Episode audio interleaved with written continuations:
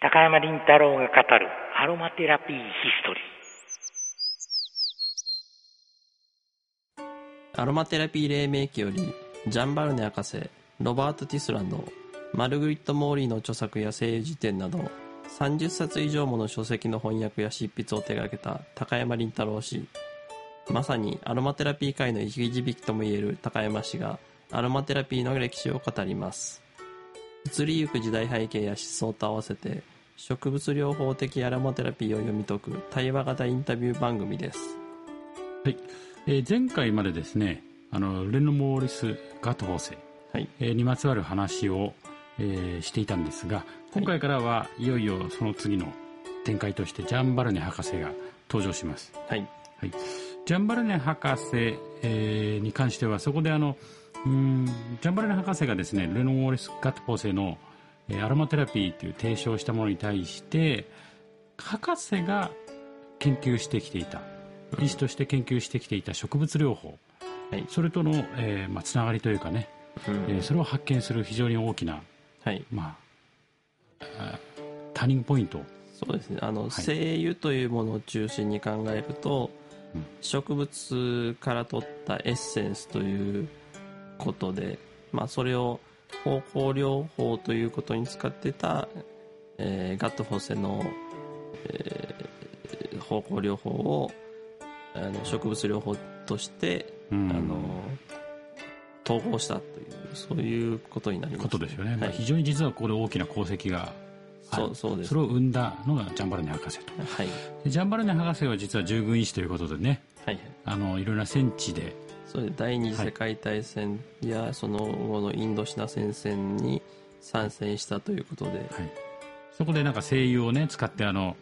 戦地で治療したという逸話も残っているんですけれども、はい、はてその辺も含めてどうだったのかなというところを話していただきました。そうですね。それではねこのジャンバルネ博士というのはねあの第二次大戦中もうゲリラみたいなあるいは連合軍に参加したのかもしれない、はいはい、まあその当時発明されたばかりのそのまあ抗生物質を持ってね、はいえー、ガタガタのジープでもう戦地を走り回って連合軍の兵士たちの手足をちょん切るのをなんとか防ぐということで、必死に、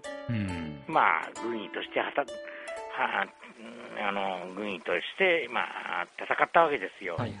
鉄砲こそ持たないが、うんうんあの薬でもって戦ったわけだ、はいうん、そうして、まあえー、フランスまあ、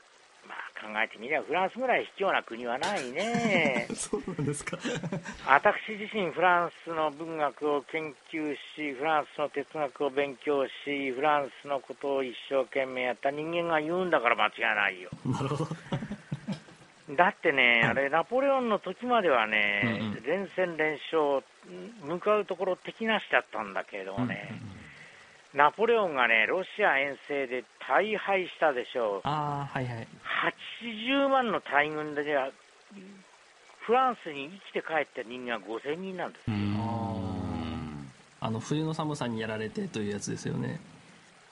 もう、これでもってカリスマ性は失われたね。はいはい。それで、ワーテウローの戦いで、イギリスのウェリントン将軍率いる各国連合の軍隊によって徹底的に敗北し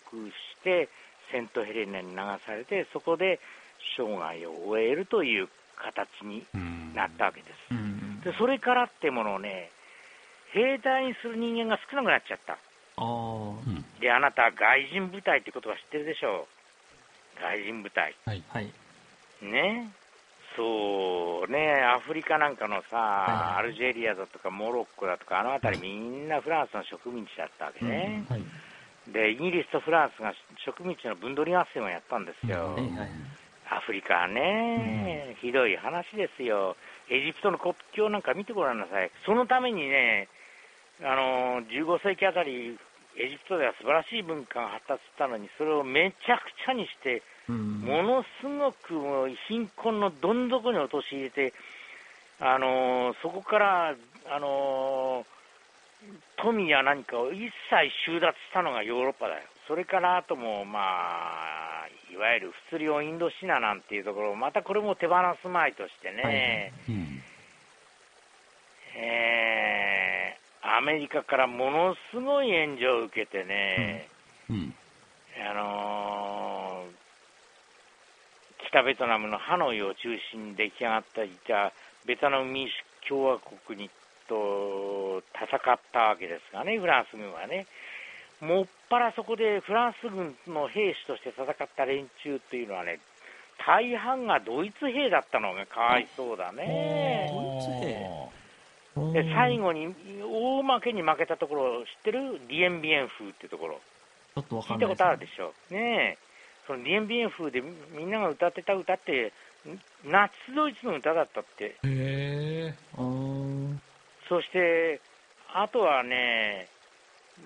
えー、モロッコの人間だとか、アルジェリアの人間だとかね、うん、あるいは現地で、えー、強制的に連行して、えー、兵役に服させたベトナム人だとか、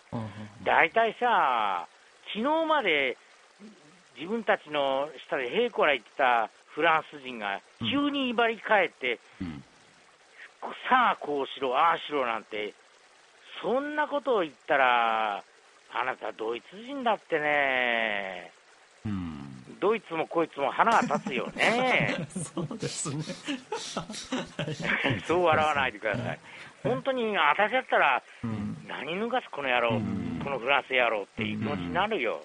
それで、その時どんどんどんどん戦場から送られてきたそのドイツ兵、あるいはアルジェリア兵、あるいはモロッコ兵なんかの手当てをしてたのが、もう1945年にドクターの、学位を取ってましたからね、50年から53年ぐらいでしょ、はいはい、そのインドシナ戦争っていうのはね、ね。そのベトナムの独立をしようとした連中を押し付けようと、押さえつけようとしたのがフランス軍なんだね。だけども、ボロ負けですよ。なんせ一方は独立しようとして必死になっている、そうですね、武器も貧弱だったかもしれないが、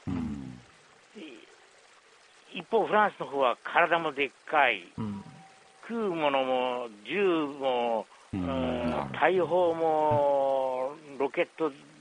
兵器もみんなアメリカからもらったけど、そんなもので引っ込むようなベトナム人じゃなかったの。寄せ集めでは勝てなかったんです、ね、それでね、そうそうそう、みんな言葉も通じないしさ、武器持ってりゃいいってもんじゃないんだよ。それでね、もう次々とね、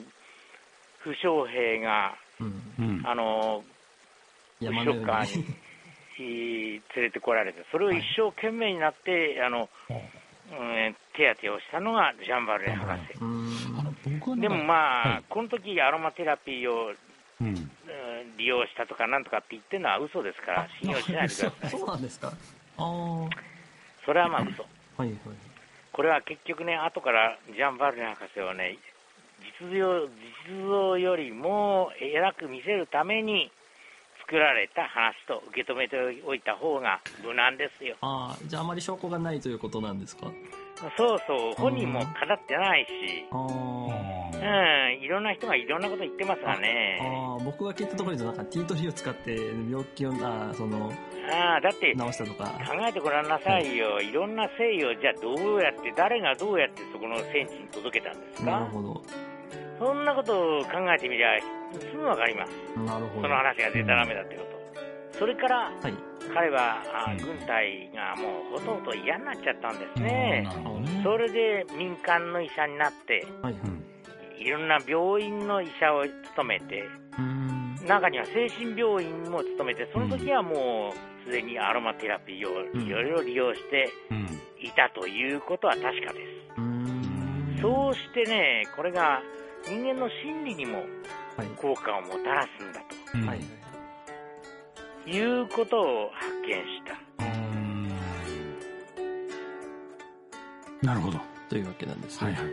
あの聞いてるとジャンバルネ博士の話もあるんですけど、はい、そこまで行くまでに当時の、うん、あれですね植民地支配にあった世界のなんていうのかな先進国っていうんですかね、うん、そのフランスっていう国の国情、うん、うんそれが結構凄まじいですね話聞いてるとね。まあそうまあその、うん、ねアルジェリアの話とかになると、今にもつながる話になるわけなんですけど、うんうんうん、